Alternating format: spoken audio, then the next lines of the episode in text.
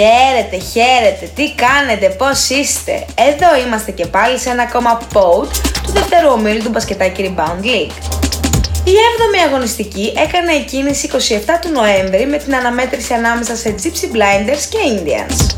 Οι Ινδιάνοι έπρεπε να επιστρέψουν στις νίκες καθώς δεν θέλουν με τίποτα να αφήσουν τους Κολομπιανούς να πάρουν μεγάλη διαφορά στο βαθμολογικό πίνακα. Η επικράτησή τους τελικά ήταν ηχηρή απέναντι στους Gypsy με σκορ 49-80. Οι Gypsy δεν μπορούσαν να ακολουθήσουν τον ξέφερνο χώρο των Ινδιάνων και υποχώρησαν στο 2-4. Η τα εντός προγράμματος θα μπορούσαμε να πούμε ότι ήταν αυτή για τους τυφλούς εάν αναλογιστούμε τη μέχρι τώρα διαδρομή των δύο ομάδων. Δύο μέρε μετά και παρατάχθηκαν στο παρκέ του Σπάρτακου η Never με τους Flint Tropics και στο παρκέ του Αγίου Νικόλα οι Colombians με τους Profiterol Stars.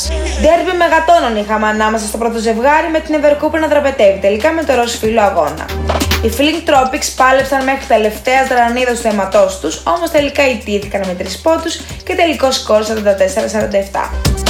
Η ποτέ κούπα παρέμεινε βιδωμένη στην τρίτη θέση για ακόμα μια αγωνιστική, ενώ οι Τροπικάνοι είναι μόλις μία θέση μακριά από τα playoff. Στο δεύτερο ζευγάρι μας τα πράγματα ήταν λίγο διαφορετικά. Οι Colombians εμφανίστηκαν για ακόμα μια εβδομάδα με 500-135.000 άτομα εντός και εκτός παρκέ και παίρνοντας διψήφια διαφορά ασφαλείας από το πρώτο ημίχρονο, διατήρησαν το προβάδισμα μέχρι τέλους και μαζί με αυτό διατήρησαν το αίτητο και την πρωτιά στον όμιλο.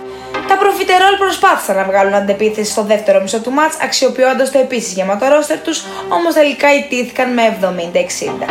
Οι Αστέρες βρίσκονται στην πρώτη εξάδα, έχοντας μπροστά τους δύο δυνατά παιχνίδια με Gypsy Blinders και Bold Boys, δύο μάτς που μπορούν να τους δώσουν βαθμούς εάν εμφανιστούν όπως τους αρμόζει. Η αγωνιστική ολοκληρώθηκε με ένα μάτς παρολίγων έκπληξη.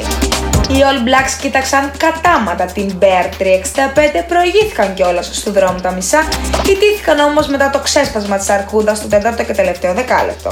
Η Bear 365 μπήκε σιγά σιγά στη τροχιά playoff και είναι έτοιμη με το μαχαίρι στα δόντια να βρεθεί απέναντι στους Λατινοαμερικάνους.